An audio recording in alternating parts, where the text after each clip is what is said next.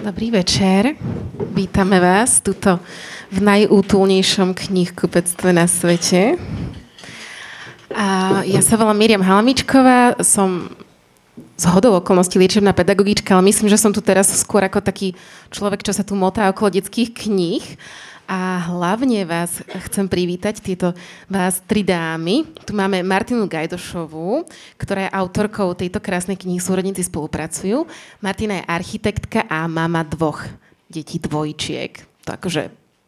Jeda, prepač, mne sa oni strašne milia s tými deťmi. Prepač. uh, áno, prepač. Ty si Vidíš, ja tu architektka, tu, prepačte. Takže ešte raz, Martina nie je architektka, ale možno raz bude, ale v súčasnosti podľa mňa žije hlavne svojimi dvojičkami a okrem toho sa venuje HR. Dobre to teraz hovorím, áno. No ale ona mi vlastne písala, že ona sa vždy venovala tým ľudským zdrojom dospelých ľudí, ale ako sa jej narodili deti, tak ju tá téma detskej komunikácie, zručnosti komunikačných a prežívania za, začala zaujímať stále viac a viac. A myslím si, že to má ešte takú rastúcu tendenciu, takže keď sa tu stretneme pri tvojej najbližšej knihe, kto vie, čo budeš robiť. Takže vítame ťa. Tuto máme Rebeku Kačírkovú, dobre to hovorím, hej? No. A Rebeka, prečo si nepriniesla nejakú svoju knihu? Ešte som žiadnu nenapísala. Ale Rebeka to je vlastne v pozícii takého odborníka, ona je psychologička a vlastne okrem toho, že má svoju psychologickú prax v ambulancii v klinickej psychológii, tak tvorí ešte úplne krásny Instagramový e, profil, ktorý sa volá Malú psychológia. Veľmi odporúčam. Ja som to vlastne nepoznala doteraz, ale úplne som sa do toho zamilovala. Malú psychológia, zapamätajte si. A ešte sa k tomu vrátime. Dobre, a Zuzi, Zuzana Kolejáková tu je ako autorka tejto knihy a ona je tá architektka, čo je ináč môj vysnívaný odbor, takže ja sa ti ospravedlňujem za túto chybu. A Zuzka, okrem toho, že je architektka, tak uh, žila kedysi na tejto ulici, čo žila aj Rebeka, ale ty ešte stále žiješ? A ona, že vraj celý život chodila okolo detských knížiek a vždy tak akože ich otvorila. Aj si si privoňala pozerala na ilustrácie a čítala si tie texty a snívala o tom, že aj ona by strašne chcela napísať detskú knižku, alebo viac. A teraz sa jej to prosím pekne podarilo. Ona nielen, že ju napísala, ona ju aj ilustrovala. Myslím, že sa jej to podarilo super krásne. A teraz ten sen rastie ďalej a sníva, že raz tých knížiek napíše viac a má doma dve, dvoch synov, tak, šesťročného a štvoročného. A nechápem, kedy si stihla napísať tú knihu teda. Dobre, takže vítajte. A v prvom rade vám chcem poďakovať za všetko dobro, ktoré ste vlastne týmito svojimi dielami priniesli. Pretože uh, deti sú malé a niekedy v našom svete ako keby unikajú našej pozornosti. A, a myslím si, že myslím si, že som to čítala u vás na malú, že deti vždy vedia, čo je naozaj. A ja sa teda chcem spýtať vás, že čo je to vaše naozaj, ktoré spôsobilo, že ste vy dve napísali knihu pre deti a čo je to tvoje naozaj bytostné, ktoré spôsobilo, že tvoríš tento obsah na malú psychológii. Zuzi, začneš? Tak pre mňa už, ako si Miriam spomínala, stále som obdivovala tú schopnosť nás, dospelákov, vedieť niečo také pekné, deťom napísať a sprostredkovať. A zdá sa mi tá, tá literatúra celkovo, ale tá detská literatúra ako takéto, to najkrajšie, takéto naj, naj médium, ktoré vieme použiť v komunikácii s deťmi. A veľmi ma to, veľmi ma to lákalo skúsiť. Stále som čakala na tú inšpiráciu, kedy ma kopne. Našťastie pri tých deťoch ma kopla a teraz to už neviem zastaviť. Tá, v tvojej knihe vystupujú dve postavy. Jeden je medveď, sníček a lišiak, on je smelko? Tak. Podobajú sa na tvojich synov? Nepodobajú sa priamo na mojich synov, ale inšpiroval ma ten rozdiel medzi nimi. A chcela som vytvoriť dve postavy, ktoré budú veľmi rozdielne vlastne. To bola aj tá moja inšpirácia k tej knihe, tá ich rozdielnosť a to, ako som im chcela nejako vymysleli taký príbeh, ktorým by, mm, vďaka ktorému by si uvedomili, že to, že sú rozdielní, je vlastne ich sila. Že to je to, je to čím toho druhého posúvajú vpred a čím sa inšpirujú. Preto som vytvorila dve postavy, ktoré sú veľmi, veľmi rozdielne. Sú tam isté podobnosti aj s svojimi deťmi, ale nie, nie úplne. Ďakujeme. Rebeka, čo je to tvoje naozaj bytostné? Z čoho príšti maluo alebo aj tvoja práca? moje naozaj je asi to, že ma e, svet detí vlastne vždycky tak fascinoval. A už odkedy som ním ja prestala byť dieťaťom, tak vlastne ma to nejak stále lákalo. A uh, prišiel, prišlo mi to ich myslenie a fungovanie vlastne uh, iné, než, než fungovanie dospelých. A asi keď som sa stala ja sama dospelá, tak som hľadala ten most, uh, to prepojenie. A vlastne keď som vyštudovala psychológiu a, a začala pracovať s deťmi, tak som mala pocit, že, že, že vlastne dospelí často hľadajú odpovede na svoje otázky, ako rozumieť deťom, ako im pomôcť v niečom, ako sa prepojiť a tie informácie moc nenachádzajú, že buď, buď ich nájdu príliš odborné pre bežného človeka, ktorý rýchlo potrebuje odpoveď na niečo, čo nutne rieši, alebo uh, vlastne sú potom iba odkázaní na nejaké sprostredkované skúsenosti niekoho okolo. A my sme aj s mojou spolužiačkou vlastne tak nejak dospeli k tomu, že sme hrozne chceli uh, vytvoriť priestor, kde by sa spájali aj tie, uh, tie odborné vedomosti, ktoré sme načerpali uh, s tými skúsenostiami a vlastne s niečím jednoduchým, použiteľným. Takže to je to, ako vzniklo Malvo. A, a, a za tým je kus toho, prečo ja vlastne vôbec pracujem s deťmi, alebo prečo uh, som si vybrala tú cestu uh, tej detskej psychológie, pretože uh, ma nejak bavilo skúmať tú ich mysel a ten ich svet viac. A rozumieme deťom dosť? Tak všeobecne. To si asi musí každý povedať sám. A ja mám pocit, že nie a že ani ja stále dosť nerozumiem, že stále nachádzam nové veci a myslím, že vždy budem, že tak by to aj malo byť. Vďaka. Mati? Áno, eh, takže to moje naozaj... Um, tá moja kniha je taká veľmi pragmatická, kto ju poznáte. To moje naozaj je také, také, také mm, nápomocné, lebo ja som bola uh, sama veľmi, veľmi naivná, čo sa týka rodičovstva. Um, úplne taký ten idealistický, um, idealistické predstavy som mala a ešte keď som bola tehotná s dvojčkami, zopakujem, tak som mala nachystanú takú hrbu kníh, vrátane, neviem, Vojna, mier, však deti stále spia, že idem na dovolenku, že si budem čítať. Fakt. A potom udrela tá realita a teda na každý ten ako keby problém, s ktorým som sa potýkala, som sa obracala na knihy, lebo knihy milujem. Um, či už rodičovské, ale potom teda detské. Či, keď sme išli prvému príklad k, zubier, k Zubárovi, tak som kúpila knižku k tomu, Terka ide k Zubárovi a tak ďalej. A stále som nenachádzala knihu uh, o súrodencoch, lebo samozrejme oni už od 7 mesiacov, keď začali hýbať, tak začali očka vypichovať a kradli si hračky. Takže som, uh, a v tých, tých súrodenských sa ne, nepočíta úplne s tým, že tie deti sa hádajú a tak. A uh, chýbala mi taká kniha. Čiže ja keď, som, ja keď som potom vlastne musela čeliť tej realite, že stále sa handrkovali a chcela som ich vychovať takej samostatnosti, a to môj naozaj taký, taký Montessori, ja veľmi mám rada Montessori uh, prístup, tak uh, som začala aplikovať, nejaké veci fungovali a potom som si povedala, že dám to do knižky a nech to pomôže možno ďalším rodičom, ktorí majú podobný problém a myslím, že sa celkom podarilo. Lebo teda mi píšu rodičia, že naozaj, naozaj to používajú a, a dávajú mi tiež veľa inšpirácie na ďalšie knihy a konflikty a tak. Takže to je naozaj také, také niečo nápomocné a môj taký, taký celoživotný slogan je, že na každý problém je nejaké riešenie, tak dúfam, že budem aj naďalej také knižky možno produkovať, ktoré pomôžu s niečím doma. Môžem prečítať kúsok? Tak počúvajte. Nie je to úplný začiatok, pozrite sa už, je to tak akože ku koncu knihy, je to moja obľúbená stránka. Gretka a Gregor si už vedeli poradiť takmer s každou šarvátkou. Dokonca naučili hod mincov aj kamarátov v škôlke. Viete, keď sa neviete dohodnúť, tak si hodíte mincov. Raz za čas sa však veľmi hnevali, hoci nešlo o žiadnu hračku. Vtedy sa dokonca búchali a kopali. Rodičia z toho boli smutní. Raz mama chytila Gretkinu ruku, práve keď chcela Gregora udrieť. Chápem, že sa hneváš, nemôžem však dovoliť, aby si ho bila.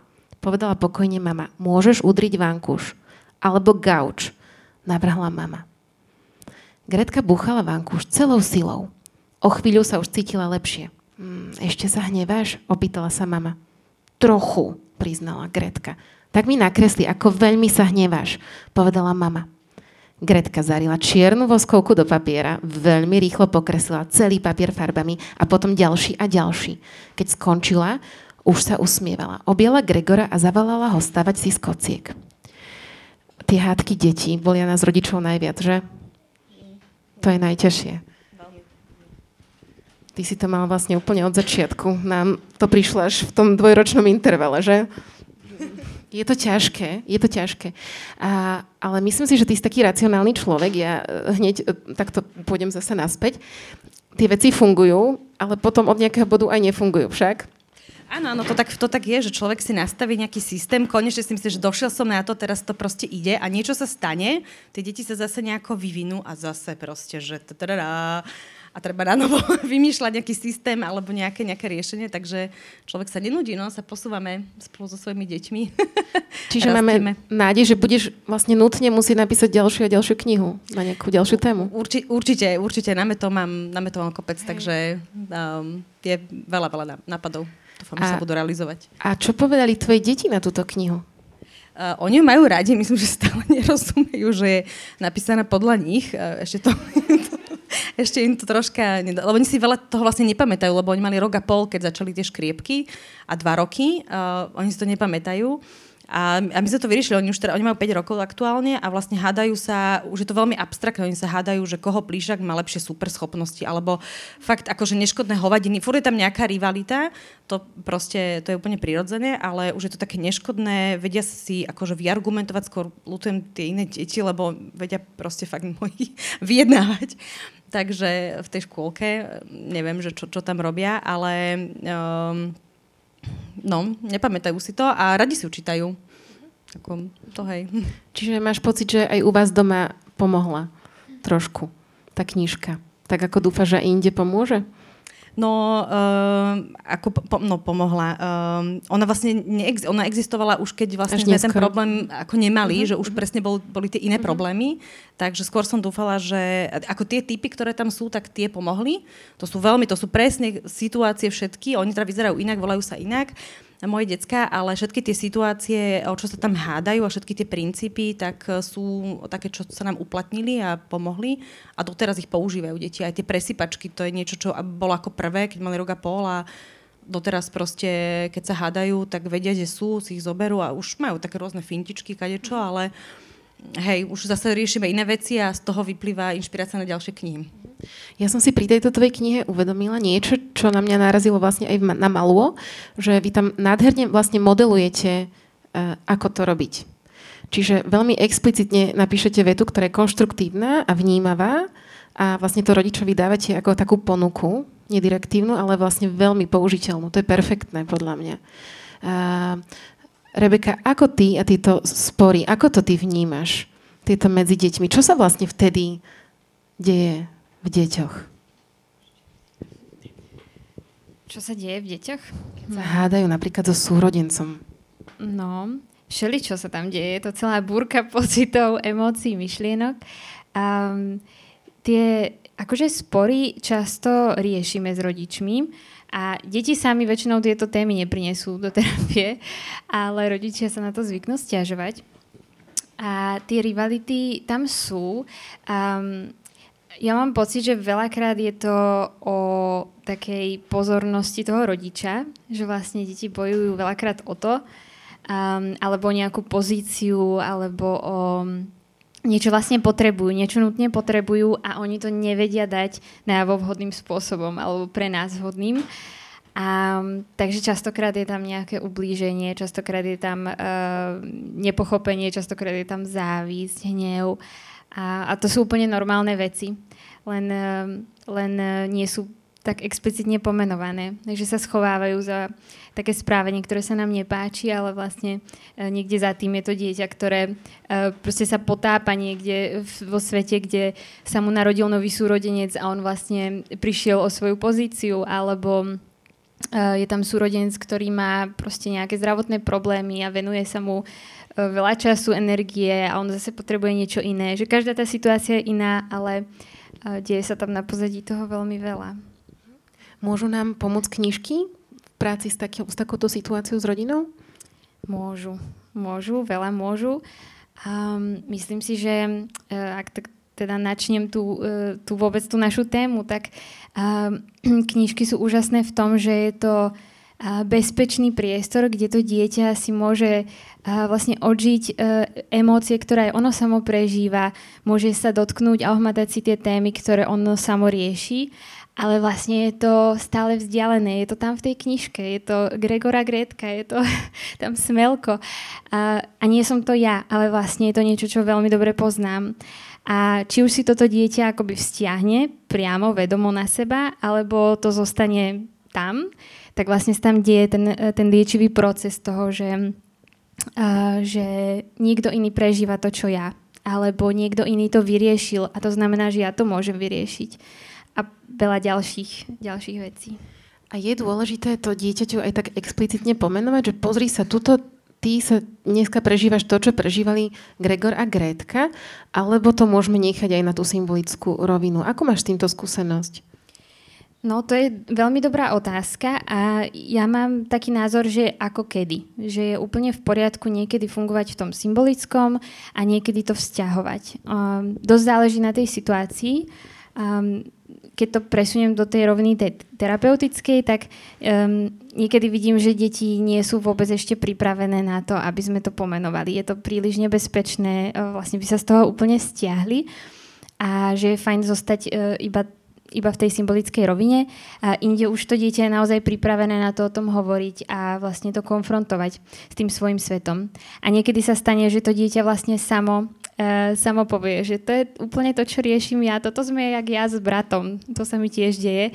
A, takže záleží na tej situácii, záleží na zrelosti toho dieťaťa a asi aj uh, či je to proste rodič dieťa, či je to iná situácia. A čo by si radila rodičom tak štandardne, že ako môžu vycítiť, že či treba ako keby dať to explicitné, alebo či to nechať ešte dozrieť v tom symbolickom? Dá sa to nejako? Mm, neviem, či na to existuje mm, nejaký, nejaká poučka alebo um, niečo konkrétne. Uh, podľa mňa všeobecne je dobre čítať e, knižky aj len tak, len kvôli ich príbehovosti uh, na rôzne témy. Um, pokiaľ, pokiaľ vyslovene ten rodič bojuje, e, alebo to dieťa bojuje s nejakou vecou a čítame knižku so zámerom použiť tú knižku na tú tému, a, tak by som ju skúsila čítať a pozorovala, ako to dieťa vlastne reaguje, čo sa v ňom odohráva, ako reflektuje tie emócie tých postav a vlastne od toho by som skúsila uh, nejak si typnúť, že či už je to teda bezpečné alebo nie alebo ju prečítať raz, nechať to tak a potom druhýkrát skúsiť s nejakými otázkami doplňujúcimi. Alebo sú aj také bezpečné vety, možno ako len povedať, že fú, tak toto bolo fakt ťažké, čo tu oni mali, ale bez toho vlastne že možno, že tam akože by pod, hm. podnetiť to stotožnenie. Hm. Že myslím, že deti veľmi nemajú radi poučovanie, že to, je, to sa nám zaseknú vtedy. Hej. Ani ja to nemám rada. A ty? To bude asi taká črta ľudská. Takže opatrne v tomto nejak to skúsiť vycítiť. Vyskúšať, možno sa zase stiahnuť späť. Hej, myslím, že tie otázky, e, presne tieto sú skvelé, že a niekedy ten príbeh stopnúť a vlastne uh, sa pozrieť na to dieťa a opýtať sa ho, mm, teda, čo si o tomto myslíš, jak, jak to tam asi, to musí byť teda náročné, alebo to teda neviem, ako by som toto vyriešila. Ako to vidíš ty? Že to vlastne také bezpečné otázky, kde vidíme, jak to dieťa to prežíva, či sa s tým stotožňuje, čo sa tam všetko vlastne odohráva a od toho sa potom nejak odpichnúť. Ďakujem.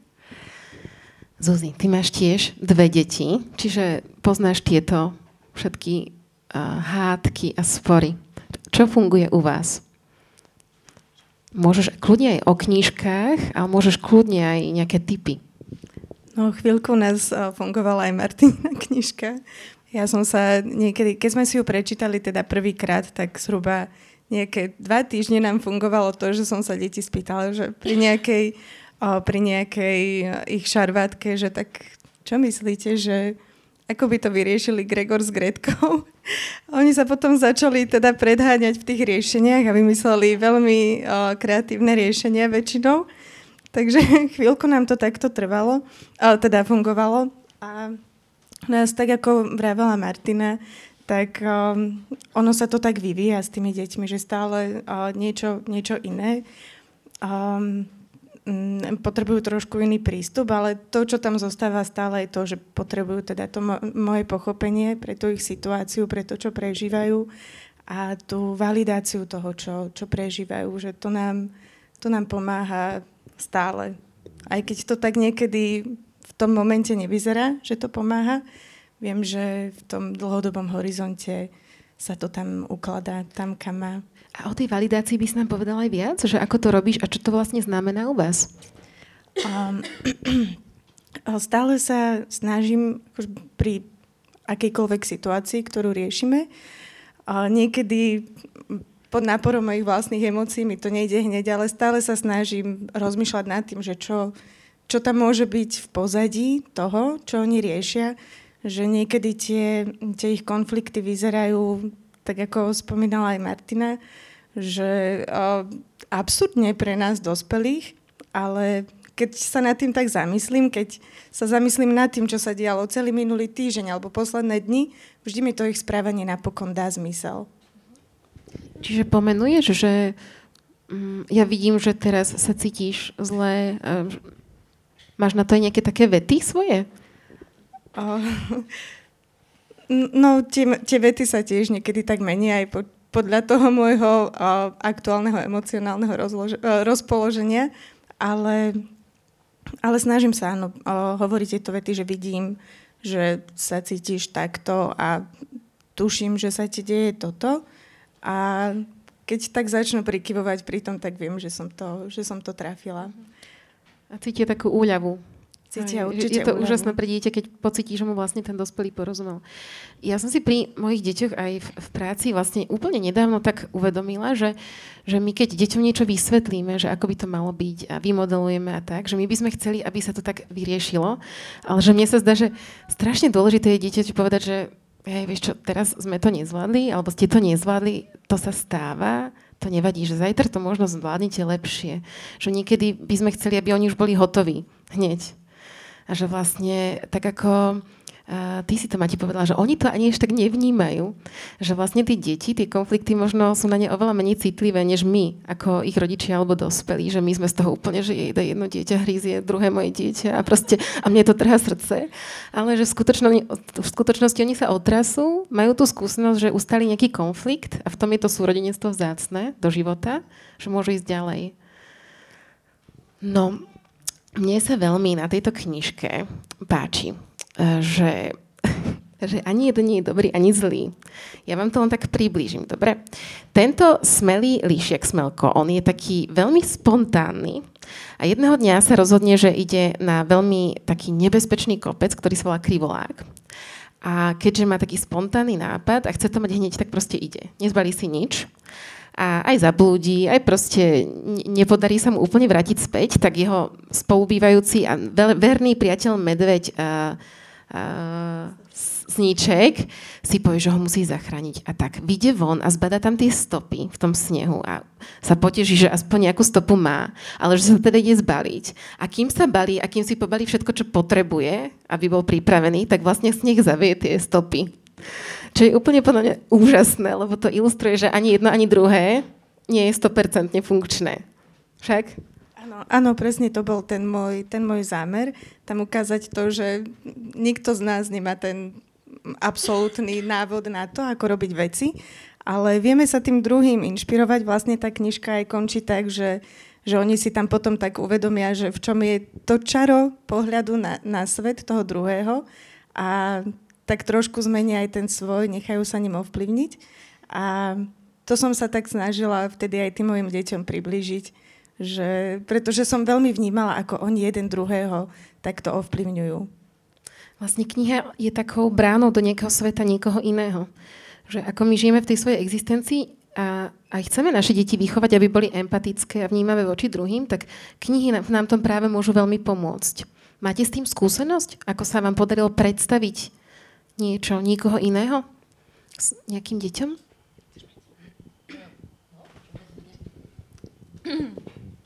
Áno, áno, my, my máme veľmi veľa kníh doma, aj také, čo na Slovensku nie sú úplne dostupné, že ich objednávam Uh, objednávam ich z US, proste sú uh, po anglicky a, a tam tých tém je, hádam, ešte viac.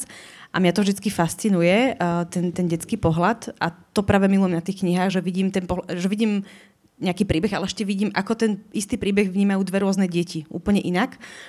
A uh, poviem napríklad prípad, uh, príklad, máme knihu, volá sa This is how we do it. A je to kniha, uh, ktorá je o šiestich deťoch z rôznych krajín sveta.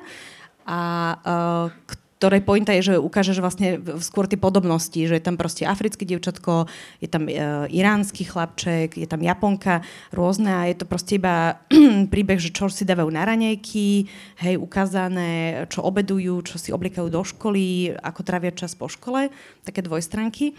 A uh, mňa fascinovalo, že, že moja dcéra, keď napríklad uh, referovala na černorské dievčatko africké, tak ona nepovedala, že to je čierne dievčatko. Ona proste povedala, že a to dievčatko s, kudrli, s pichľačikovými vláskami. Hej, že napríklad to, toto má úplne proste, že čo? že, že to dievčatko s pichľačikovými vláskami, že to, to je to, čo proste ju na tom dievčatku, že to dievčatko tak ho proste označila. Um, Takže, uh, takže áno, ja veľa, veľa rôznych kníh, uh, čo máme a ktoré im ukazujem, či napríklad o tých iných kultúrach, tak uh, im predstavujem inú kultúru, ale zároveň vlastne ju vidím skrz ich oči, že ich tam proste zaujíme veľakrát niečo, niečo akože úplne iné, než, než mňa. To je veľmi zaujímavé. No. Rebeka, kľudne zober mikrofón.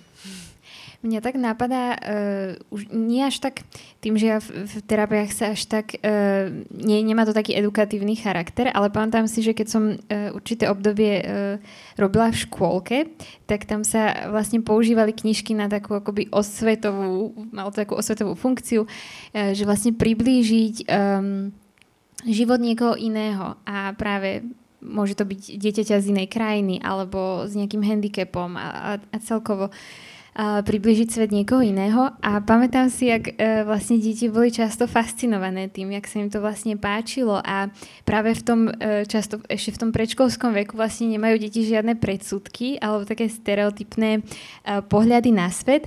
A je to vlastne také vzácne okno príležitosti, kedy môžeme vštepiť také porozumenie voči iným ľuďom alebo voči odlišným ľuďom a, a, a môžeme vlastne e, pomôcť deťom vidieť e, svet z perspektívy niekoho iného. A pamätám si tie, nepamätám si konkrétne otázky, ale tie proste, um, boli to zaujímavé otázky a zaujímavé vlastne uh, názory, ktoré tie deti mali, keď sme čítali, neviem, o nevidiacom dievčatku alebo o, uh, o, o niekom, kto mal nejaký handicap alebo bol proste iný. Takže um, pamätám si, že to bolo pre mňa tiež také, eh, že sa ma to dotýkalo, že som videla, jak to vlastne pôsobí. Kedy je teda ten dobrý vek? Povedz nám o tom okne ešte, alebo že čím je ohraničené to okno? Podľa mňa nikdy nie je neskoro. Myslím, že aj my dospelí potrebujeme také citlivovanie a aj ja dnes, keď čítam knihu, tak uh, ma to môže obohatiť a môžem vidieť uh, novú vec, ktorú som nevidela ale um, mne príde, že čím skôr, tým lepšie, že, že kľudne ten predškolský vek je um, vlastne obdobie, kedy dieťa už sa mu tvorí um, teória mysle, čo znamená, že vlastne dieťa si sa učí pozerať sa na svet z perspektívy niekoho iného, učí sa, že vlastne to, čo ja teraz prežívam, neznamená, že aj ty to prežíváš, že ty to môžeš vidieť inak. A uh, že každý má nejaké myšlienky a na ten istý pohár sa môžeme pozerať z dvoch pohľadov. A keď sa toto tvorí, tak dieťa e, vlastne začína objavovať ten svet iných ľudí. A to, že teda keď my sa hádame a ja to vidím takto, tak ty to vidíš inak.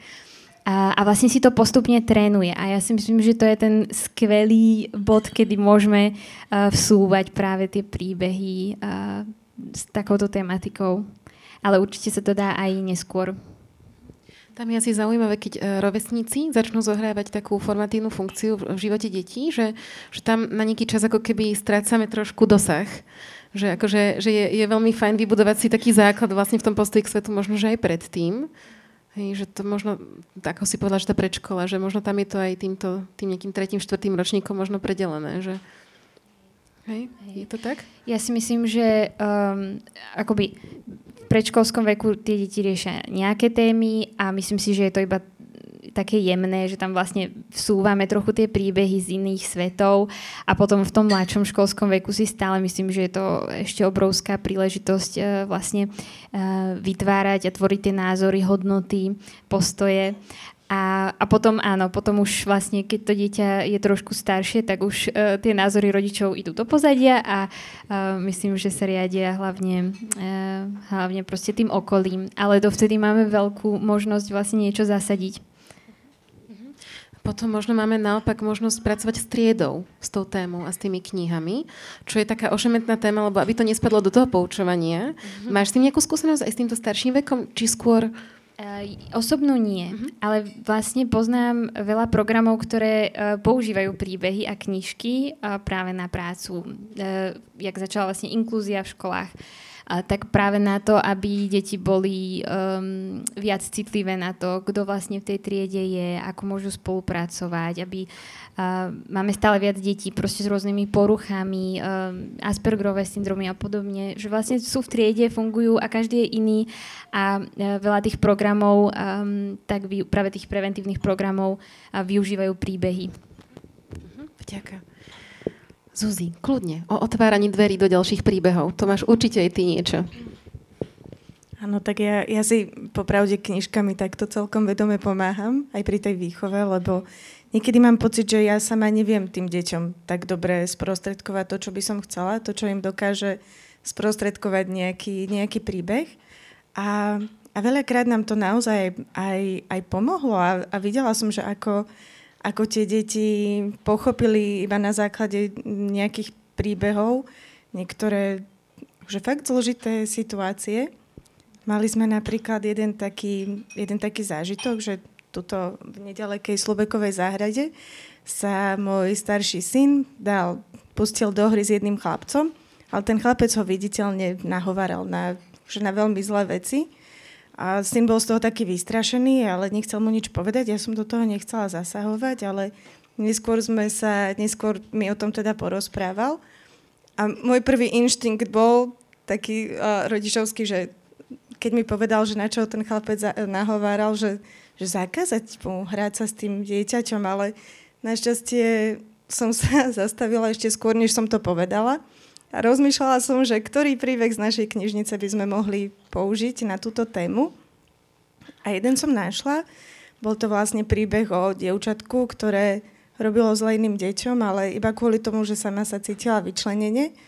A napokon ju tie deti nejako prijali a tento, tento problém zmizol. A dúfala som, že nebudem potrebovať povedať viac k tomuto, než povedal ten príbeh a ono sa mi to potom aj tak potvrdilo tým, že keď uh, neskôr uh, mal syn v škôlke nejaký problém so spolužiakom, tak on mi potom sám prišiel povedať, že tak vieš čo, mami, že my si môžeme teraz doniesť do, školy, do škôlky nejakú knižku, tak ja zoberiem túto, by nám ju pani učiteľka prečítala, že tento môj spolužiak sa bude potom cítiť lepšie. Takže to mi bol taký, naozaj taký dôkaz toho, že že to naozaj funguje, že, tie, že z tých kníh si tie deti naozaj vedia vybrať to, to, čo im nimi chceme povedať. To je to, čo sme sa rozprávali s Rebekou o tej symbolickej úrovni, že oni majú to chápanie hlboké.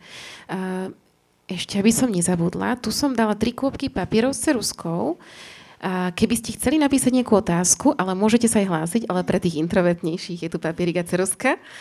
Ja to skúsim potom nejako ustriehnúť. Môžete ich... Mm, Neviem, ako to... Zvládnete ich priniesť dopredu, tie papieriky? Zvládnete, že?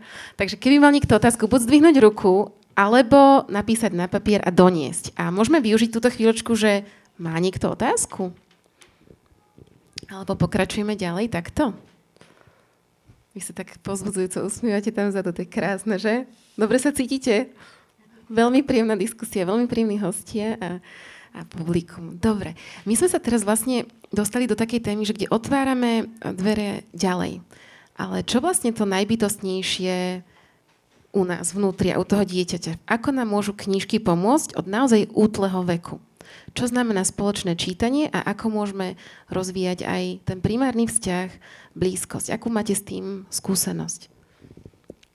Ja keď teda môžem hovoriť z mojej osobnej skúsenosti, tak pre mňa to spoločné čítanie, teda s mojimi blízkymi, je do dnešného dňa niečo, na čo, na čo spomínam s takým veľmi hrejivým pocitom v srdci. A pre mňa vlastne, keď som zistila, že som tehotná, tak môj prvý inštinkt bol ísť kúpiť mechurika, koščurika a žabiatko skôr než teda nejaký kočík a vybavičku. Že to bolo takéto moje, čo som si tak predstavovala, že čo sa robí s deťmi, že s deťmi sa číta. Čiže pre mňa to naozaj zostalo ako taký, ako taký svetlý bod toho môjho detstva. Kto ti ich čítal? Starý otec a mama tí mi najviac čítali. A máš na to aj takú fyzickú spomienku, že ako ste sedeli, alebo...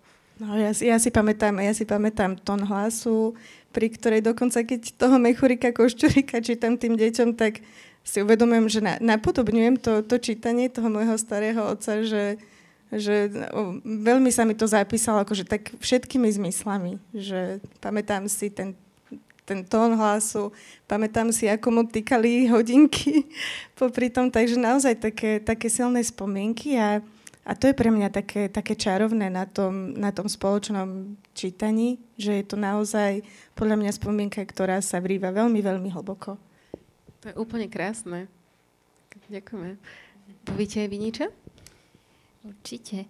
Um, mne čítali rôzni ľudia, ale čo mi tak vyskočilo teraz uh, v hlave ako spomienka je, že um, uh, moji rodičia boli veľmi uh, šikovní na tú dobu, v ktorej sme sa nachádzali a potom ako mi opakovane po stýkrát čítali tie isté knižky dokola, tak sa rozhodli na takých uh, veľmi, na veľmi takom primitívnom uh, magnetofoniáku nahrať na pásky tieto príbehy a ja som ich vlastne potom vždycky, keď som ochorela, a tak som si ich mohla uh, znova nahr- akoby znova vypočuť a vlastne to boli tie, tie isté hlasy, hlavne môj tatino tie príbehy čítal a vlastne som to mohla počúvať znova dokola a dokola. Takže všetky moje najobľúbenejšie knižky boli uh, nahraté, čo bol taký už moderný update ale, ale pamätám si aj to čítanie, um, to čítanie spoločné a dokonca si pamätám, že boli, uh, bol moment, kedy už som začala čítať knižky sama a bola som k tomu uh, veľmi podporovaná, za čo som veľmi vďačná, lebo si myslím, že ma to veľmi obohatilo ani len na tej socioemočnej rovine, ale aj um, proste e, aj, to sa možno k tomu dostaneme, ale akože na tej jazykovej a tak ďalej. A pamätám si, že už keď som čítala sama, myslím, že to boli traja pátrači, a tak bol moment, kedy som sa vlastne hrozne bála, že tam ten, ja som ho čítala ako Jupiter, a tam prišiel k tej múmii a zasekla som mu tam brada a vlastne sa začala odvíjať a pamätám si, že som prišla za maminou a vlastne som hrozne chcela vedieť, čo bude ďalej ale nedokázala som to ani prečítať sama, takže som mi to vrátila, že teda nech mi to prečíta. A vlastne tak som nejak opatrne uh, tým príbehom sa prekusávala. A prečo to hovorím je, že vlastne uh, ma to napadla ako taká ilustrácia toho, jak, jak ten vzťah, čo to vlastne robí. Že keď sú tie deti malé, tak, tak to buduje tú blízkosť, to, že ten rodič... Um, vidí, čo to dieťa prežíva, jak premýšľa, to, že vlastne to dieťa si odžíva strašne veľa vecí cez ten príbeh a ten rodič je toho svetkom, takže sa tam deje vlastne veľmi silný proces a to puto sa, sa vytvára, ale aj keď je to dieťa staršie, tak vlastne uh, to tam zostáva, pretože deti niekedy, dnes už asi nie s knižkami, možno s niečím strašidelnejším prídu za rodičom, tak u mňa to bolo ešte s tou knihou a vlastne majú tú oporu v tom rodičovi. Ale vlastne ten základ sa budoval dlhé roky predtým. Áno. Pri tom spoločnom čítaní. Áno. A vlastne to si veľmi peknú tému načkrtla, že vlastne keď, že netreba prestať dieťaťu čítať, vtedy, keď už číta samé. Že vlastne tú blízkosť si môžeme potiahnuť ešte oveľa, oveľa dlhšie mm. pri tom čítaní. Uh, Mati? No, uh, my si čítame každý deň ako súčasť uh, rutiny večernej na také upokojenie sa pred spaním a okrem toho random podľa toho, ako je čas, chuť, Eh, tak, eh, tak si čítame aj eh, počas dňa alebo počas víkendu. A uh, v podstate odkedy boli úplne, úplne detské malé a hej, je to taký pocit blízkosti. Ja to milujem kvôli tomu, že ja sa veľakrát uvoľním a až hrám tie, mením hlasy a akože ja sa tak úplne odviažem niekedy pri tom potom celom dni. Uh, takže, takže to celkom zábavné a dúfam, že budú mať dobré spomienky a vidím na nich, že naozaj majú rozšírenú tú slovnú zásobu, že sú takí uh, toto, čo hovorila vlastne Rebeka, že už chápu, že iní ľudia inak rozmýšľajú, že sú takí tolerantní. Oni potom aj brainstormujú, že čo ktorý človek a prečo to spravila takéto. A, eh, a čo ešte som veľmi rada, tak um, viem, že im to dáva taký pocit, um, keďže veľa tých hrdinov v tých detských knihách nie je dokonalých, že majú svoje muchy, tak vidím aj na nich, že ako keby um, tak lepšie príjmajú aj, aj sami seba. A e, jednu vec, čo som chcela dneska, aby tu e, odznela e, počas diskusie ešte na Margo tých kníh, je výroba vlastných kníh, ako keby, čo mne sa veľmi osvedčilo. Práve mm, nemáme na úplne všetko príbeh, ale neviem niekedy dohľadať, aj keď pátram vo facebookových skupinách a tak.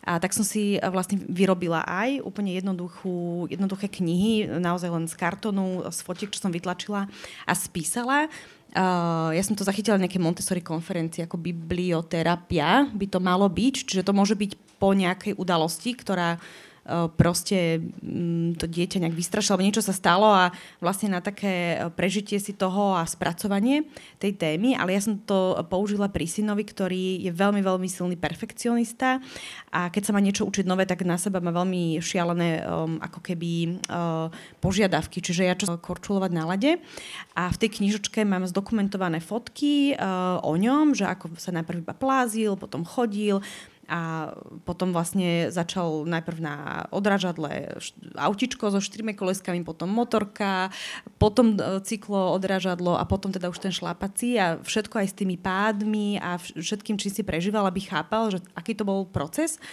a celé som to tak napísala trošku tak emotívne a je to o ňom, takže samozrejme to veľmi rád túto knižočku, sú tam jeho fotky. A on sa tak utvrdzuje v tom, že proste nemôže očakávať, že okamžite mu niečo pôjde, že tam sú tie kroky, takže, um, takže mám takúto knižočku, pred ktorú mám zase na inú tému, takže to sú také ich uh, témy, ktoré, ktoré tiež takýmto spôsobom si listujeme a, a trošku tak diskutujeme. Výborný tip, čiže doma si môžeme s deťmi vlastne cez tvorbu knižky zreflektovať to, čím sme práve prešli. A krásne je to, že vlastne ty si pomenoval spätne ten proces, že, že ako to zvládol, lebo niekedy presne zabudneme na ten proces a ty si to vlastne zhmotnila do také rozsiahlej spomienky. Perfektné. A poďme sa len čisto fyzicky porozprávať, že keď máme bábetko, že v akom veku uh, mu vieme začať čítať, ako si ho máme dať na seba, aké knižky sú vhodné na to, aby ho rozvíjali? Toto nie som úplne odborník, ale ja som čítala deťom, odkedy dlhšie držali pozornosť, ja neviem, dva mesiace mali alebo také niečo.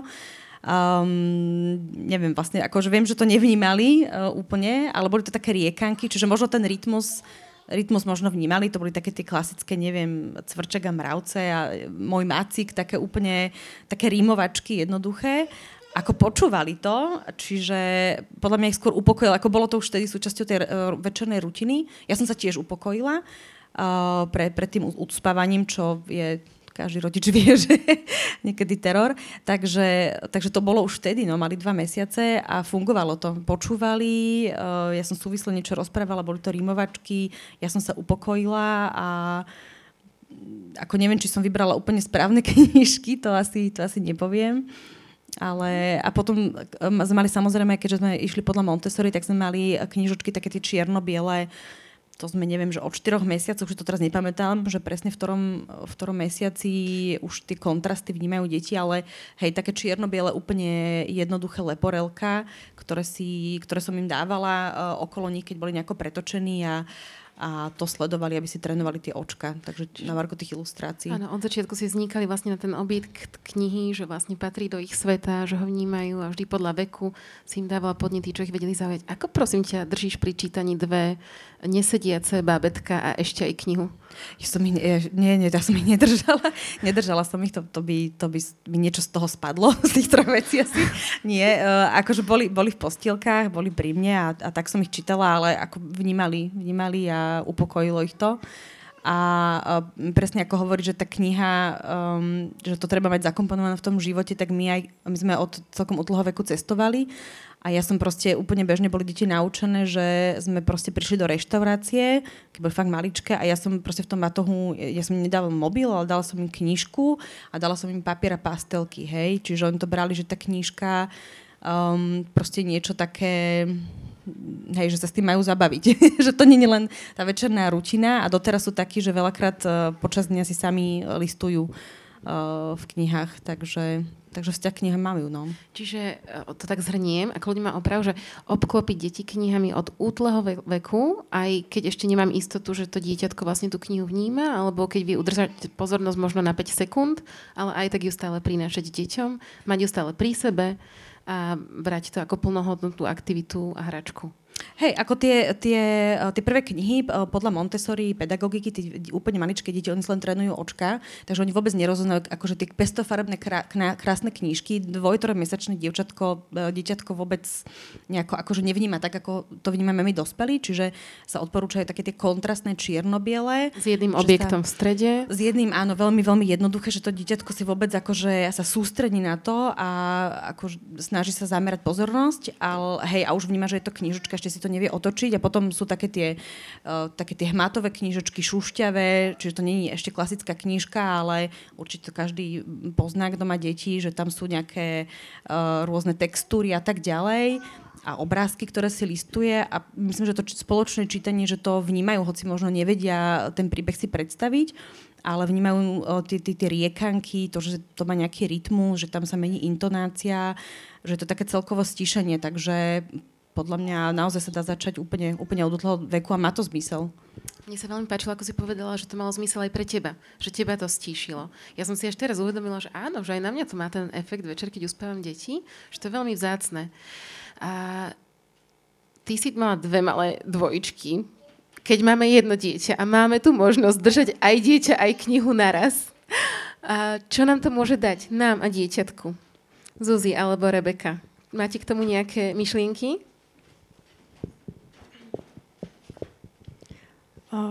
Je to podľa mňa presne tá blízko za to, že tak podporujeme to, to viac zmyslové vnímanie toho celého procesu. Presne ako ja si pamätám toho môjho starého otca, ako mu týkali tie hodinky a, bylo srdce, že, že sa mi to tak, tak niekoľkonásobne potom do tej pamäte nejako zakodovalo. Čiže podľa mňa hlavne pre tento vzťahový rozmer to má, to má taký veľký zmysel. A je to také, že vlastne tá knižka ti predlží ten moment v tom náručí?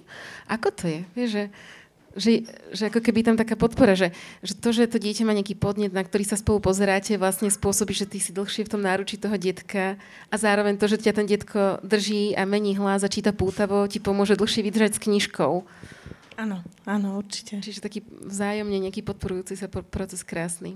Rebeka, povedz nám aj ty. Alebo, prepáč, Zuzi, nechcem ťa prerušiť. Nie, nie, ja, mne ešte napadlo, teda, keď sme sa bavili o tom, že aké knihy je vhodné čítať tým deťom maličkým, ja som tak nad tým premyšľala, že najvhodnejšie možno, že pri tých začínajúcich čitateľoch je čítať hlavne knihy, ktoré sú pre, pre nás, pre nás osobne niečím silné, že vieme potom tak...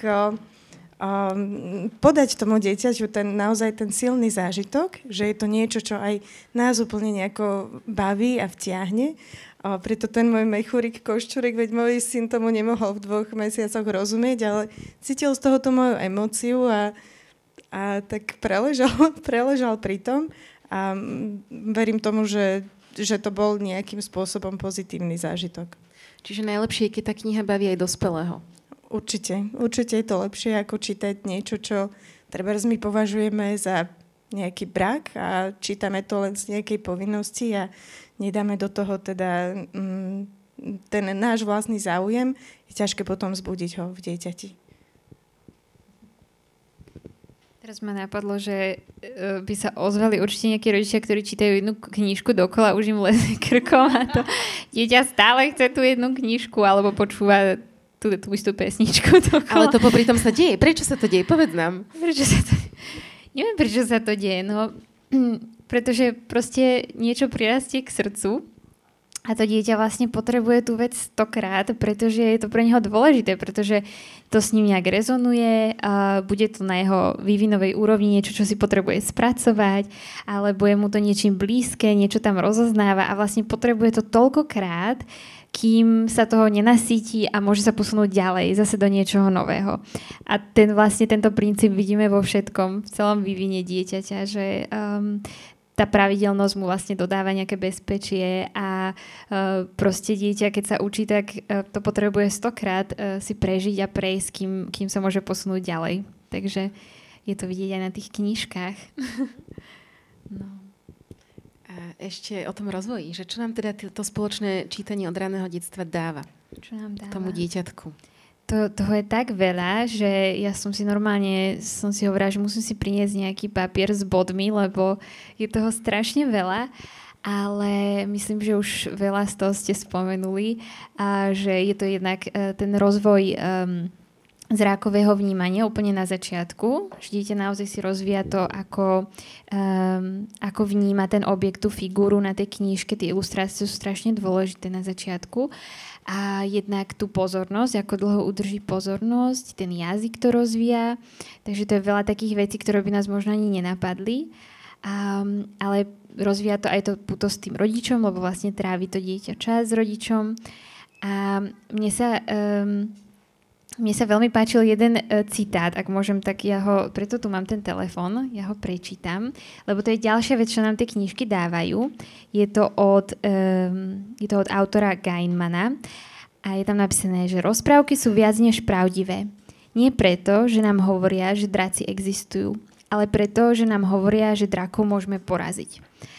A uh, to je podľa mňa veľmi dobre vystihnuté to, čo tie knižky ešte tomu dieťaťu dávajú oni mu dávajú nádej, že um, tie problémy sa dajú vyriešiť. Že vlastne všetko, s čím sa stretne, um, tak, uh, tak má nejaké východisko. A, uh, a že ľudia vlastne zažívajú niečo podobné ako on. Takže myslím, že aj tento rozmer uh, knihy dávajú. A mimo, mimo všetkých ďalších, tak uh, tento som chcela nejak zdôrazniť, pretože si myslím, že uh, je to niečo, čo sa ťažko nahrazuje nejakým iným výchovným prostriedkom. Perfektné, perfektné, vďaka. Máme tu nejakú otázku? Alebo aj nápad. Inak, ak chcete pozdieľať, že čo funguje u vás, kľudne, tam je ešte môžeme? Dobre, tak uh, smelo, do otázok. Alebo nejaký papierik je popísaný? Nie? Je tu otázka. Počkajte, ale ja uh, by som to potrebovala dať na mikrofón. Takže sa tu priblížim mňa by zaujímalo, to, možno tak okrajovo to padlo, ale tie, tie ilustrácie a detské knižky, že tuto bolo spomínané, že od nejakého veku prechádza potom uh, do tých kon, uh, z tých kontrastnejších uh, obrázkov, alebo že čierna, biela a potom zrazu prechádza do, do nejakých farebných ilustrácií. Možno, že akú, akú podstatnú úlohu zohrávajú tie ilustrácie. Ja si pamätám, že ja keď som bol menší, tak e, často som sa zastavil práve pri tých obrázkoch, že, že, že som hľadal nejaké postavičky v tých, v tých ilustráciách. Do akej miery to možno je podstatné pri takýchto knihách a možno, že aký je tam ten balans toho, toho textu a ilustrácie a ako, to, ako keby ako to môže ovplyvniť to dieťa. Alebo možno trochu viac k tým, k tým ilustráciám, že, že či to je vôbec potrebné a čo to, čo to spraví s dieťaťom. Kniha je vlastne prvá galéria, ktorú navštíví dieťa v živote, že? Je to dôležité. Ako, ako je to dôležité? No, na, na začiatku práve tie, akože to sa bavíme, že v prvom roku života dieťaťa, tak e, hlavne v prvom aj pol roku, tak tie kontrastné farby e, sú dobre preto, pretože to je to, čo dieťa rozlišuje, že to farebné vnímanie sa vlastne rozvíja a to spektrum farieb, ktoré dieťa dokáže vnímať, e, sa zväčšuje, ale na začiatku práve tá čierna a biela alebo červená, čierna a biela sú, sú také naj um, najvýraznejšie, takže tie krásne pastelové farby, ktoré sa používajú, sú bohužiaľ úplne vlastne uh, useless. Ale od akého veku? Lebo to je naozaj len otázka pár mesiacov. Áno, Uh, ja to teraz hlavy neviem a paradoxne je to prvý príspevok, ktorý som na Malvo robila. Boli podľa mňa kontrastné hráčky. Ale myslím si, že je to naozaj, že 2-3 mesiace a potom už uh, je to tak? Do, je tak, že to... polročnému dieťaťu už vlastne môžeme iné farby dávať bezpečne, aj štvormesačnému, ale že to vlastne hovoríme o tom úplne ranom. Úplne, úplne. To také fakt, že le, leporela. Ale potom sa to už diferencuje. Uh, je fajn ešte, keď tam um, ako keby je to naozaj, že figúra na pozadí, to znamená, že nie je to, že celá tá knižka je, um, je tam veľa tých podnetov, veľa tých um, postavičiek, pretože dieťa sa na to nedokáže potom sústrediť. A vlastne nevidí tie potom, Ani, hej, ten... Áno, áno také, uh, hej, a, a postupne vlastne sa, sa to rozvíja. Uh, takže tá, tá zložitosť tej ilustrácie môže narastať s vekom dieťaťa.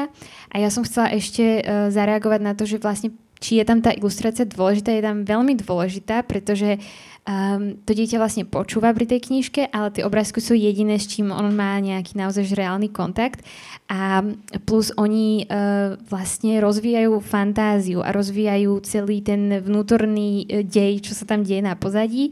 A ja mám rada osobne, keď, uh, keď, sú, také, keď sú takým náznakom, ale vlastne nedokreslia všetko. Keď to dieťa tam môže niečo, niečoho sa môže chytiť, že takto vyzerajú tie moje postavy ale vlastne na rozdiel od filmu, od rozprávky uh, animovanej, tak vlastne ponechávajú strašne veľa priestoru na to, aby dieťa sa tam dotvorilo ten svet, aby vlastne si predstavilo, ako toto tam vyzerá všetko.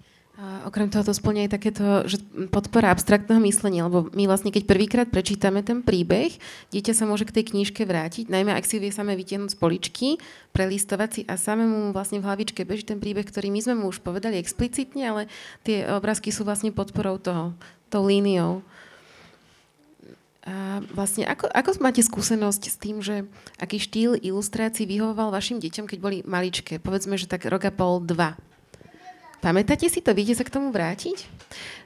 Poviem, že prečo sa na to pýtam, lebo že, že vlastne rozmýšľam, že pre mňa ilustrácie sú naozaj ako keby, uh, že, že to otváranie dverí do tých rôznych druhov umenia, ktoré chcem mojim deťom otvárať a chcem, aby videli, že to výtvarné umenie je rôzne. Aj tmavé a desivé, aj explicitné, realistické, aj surreálne, aj proste úplne absurdné, aj že existuje gíč ale že vlastne e, toto nie, nie je to úplne e, vyvinová úloha, že roku ešte, alebo dvoch.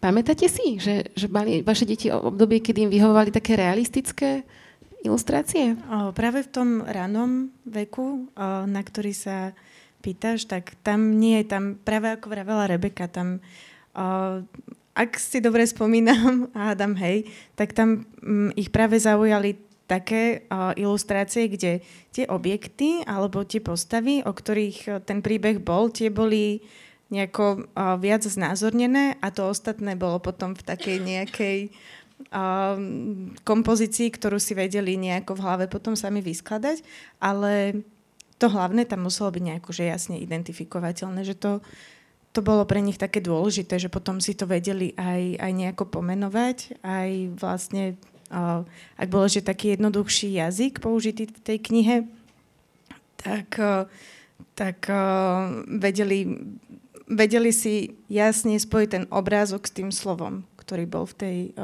na tej strane.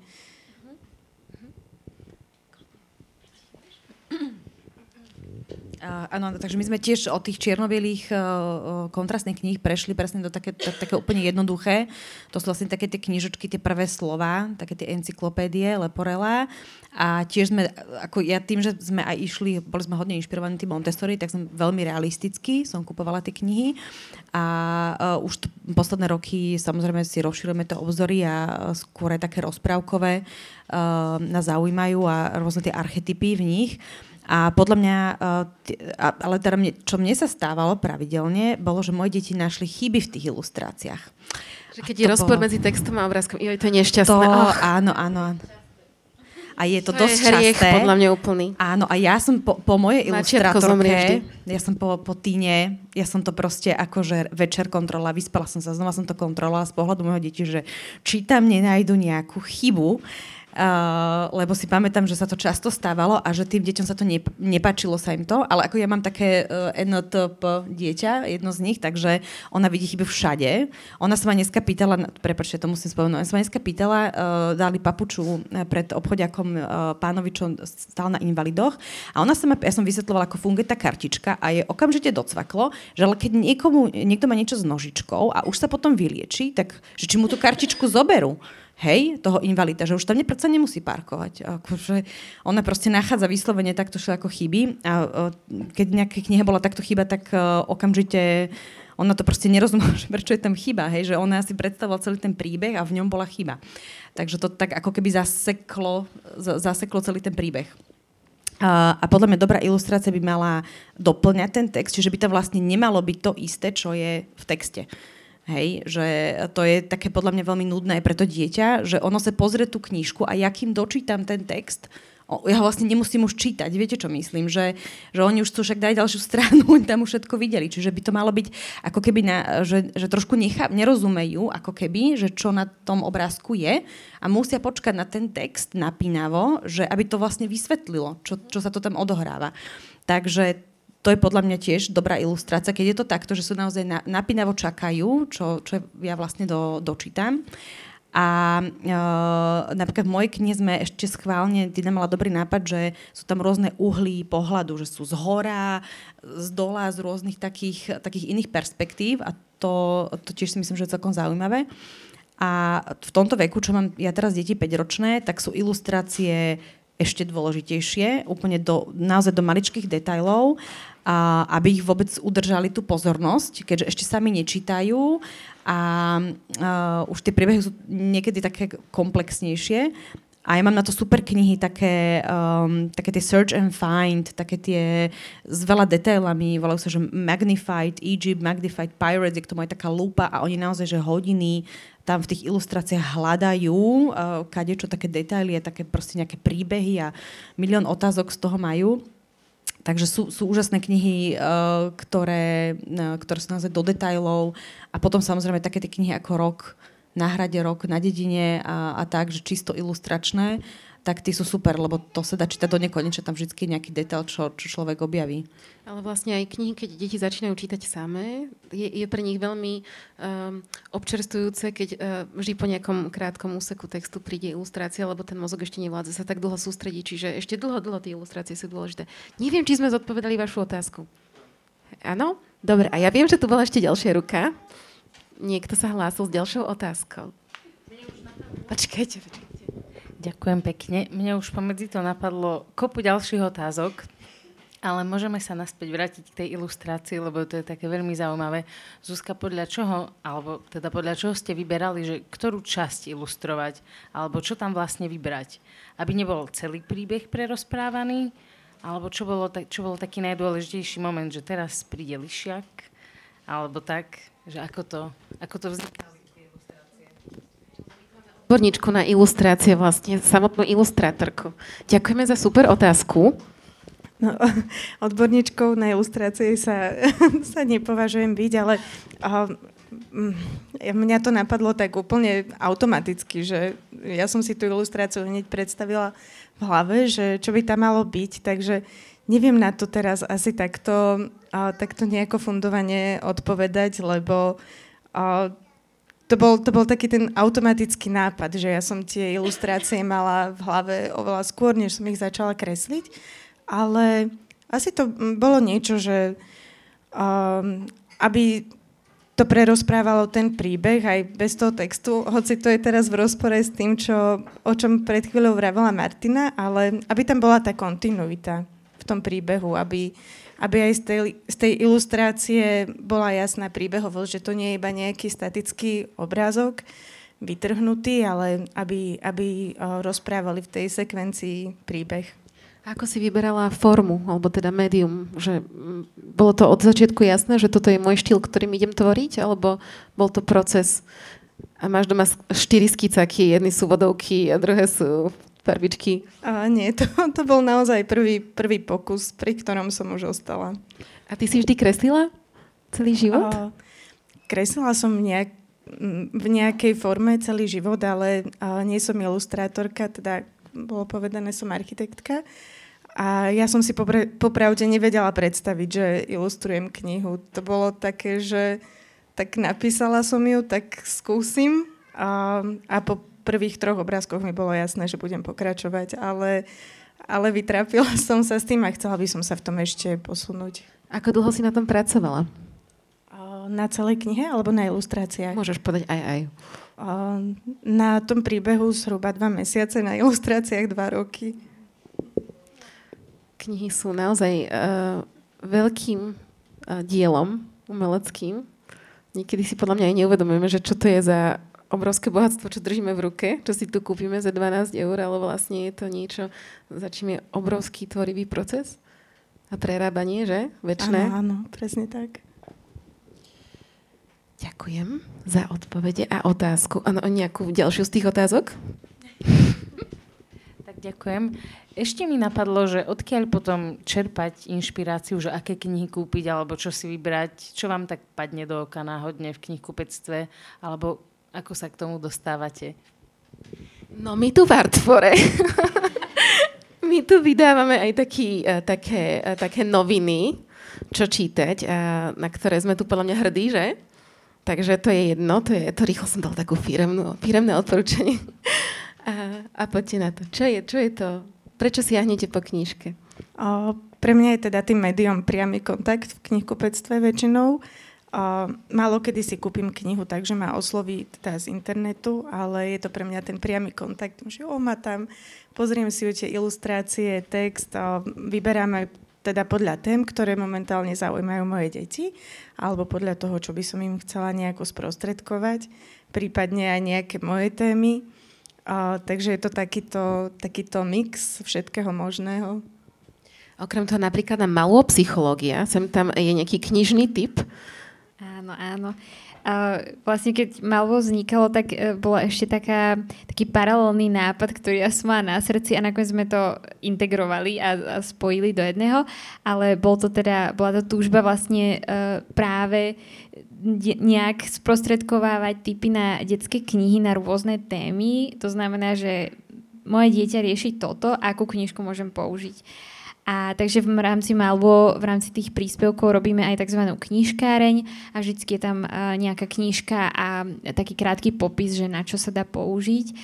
Um, tak to je ďalší zdroj, ale ja teda osobne tiež chodím do Artfora po typy, pretože uh, ja som vlastne vyrastala na tejto ulici a uh, moja mamina sem často chodila nakupovať knižky a ja som vždycky zaliezla tam dozadu a uh, vlastne ešte tá detská sekcia bola inde tom čase a ja som sa tam vždy zašila a pozerala sa tam knižky a postupne, ak som vyrastala, tak to stále pre mňa bol, bolo miesto, kde som nachádzala tie nápady. A aj dneska, keď sem prídem, tak idem tam dozadu k detským knihám. Bohužiaľ som sa nepresunula na tie dospelácké a, a lovím tam. A, takže takže uh, tiež si podobne ako Zuzka tie knihy kupujem uh, keď si ich ošahám. A pre mňa teda, bohužiaľ, e, sa neriadím tým, že nesúť knihu podľa obalu. pre mňa je to veľmi dôležité. A, takže ten vizuál je, je pre mňa dôležitý.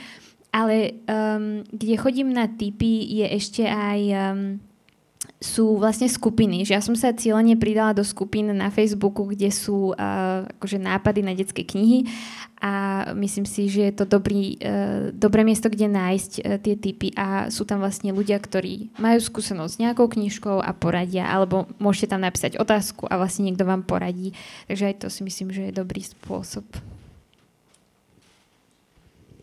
Tiež súhlasím, Artforum je výborný kurátor naozaj na také hodnotné knihy, lebo nie každé knihkupectvo je. A my chodíme hodne do knižníc s deťmi, lebo ja tých kníh naozaj veľa, veľa točíme a um, takže tie knižnice, knižnice sú super a taká, čo sa osvedčí, si aj kúpime. A tam veľakrát aj naozaj tie, tie pani knihovničky vedia pomôcť, oni v tom majú veľký prehľad. Facebook skupiny sú super, ja keď som niečo konkrétne hľadala, tak mi tam naozaj dobre poradili ľudia. A ja ešte dosledujem Instagram a Instagramové vlastne Bookstagram, um, recenzie, uh, recenzie na rôzne detské knihy A aj kvôli tomu, že teda nakúpim veľa aj zahraničných, ktoré v Slovenčine nie sú, neviem, či niekedy budú. Uh, takže tam je tiež kopa, kopa skvelých nápadov. A veľakrát aj z druhej ruky, keď uh, ma niečo zaujíma podľa, podľa obalu, tak uh, tým, že to z druhej ruky, tak si poviem, že a, že a čerto bera, zoberiem 10 kníh od niekoho z druhej ruky, lebo je to z druhej ruky a nie všetky sú dobré, no, ale, ale niek- na niektoré takto prídem, že, že sa proste posúvajú ďalej. A ja mám skoro opačný problém, že to nejak stopnutých kníh je toľko veľa úžasných, že človek by chcel všetky prečítať a no, nedá sa to.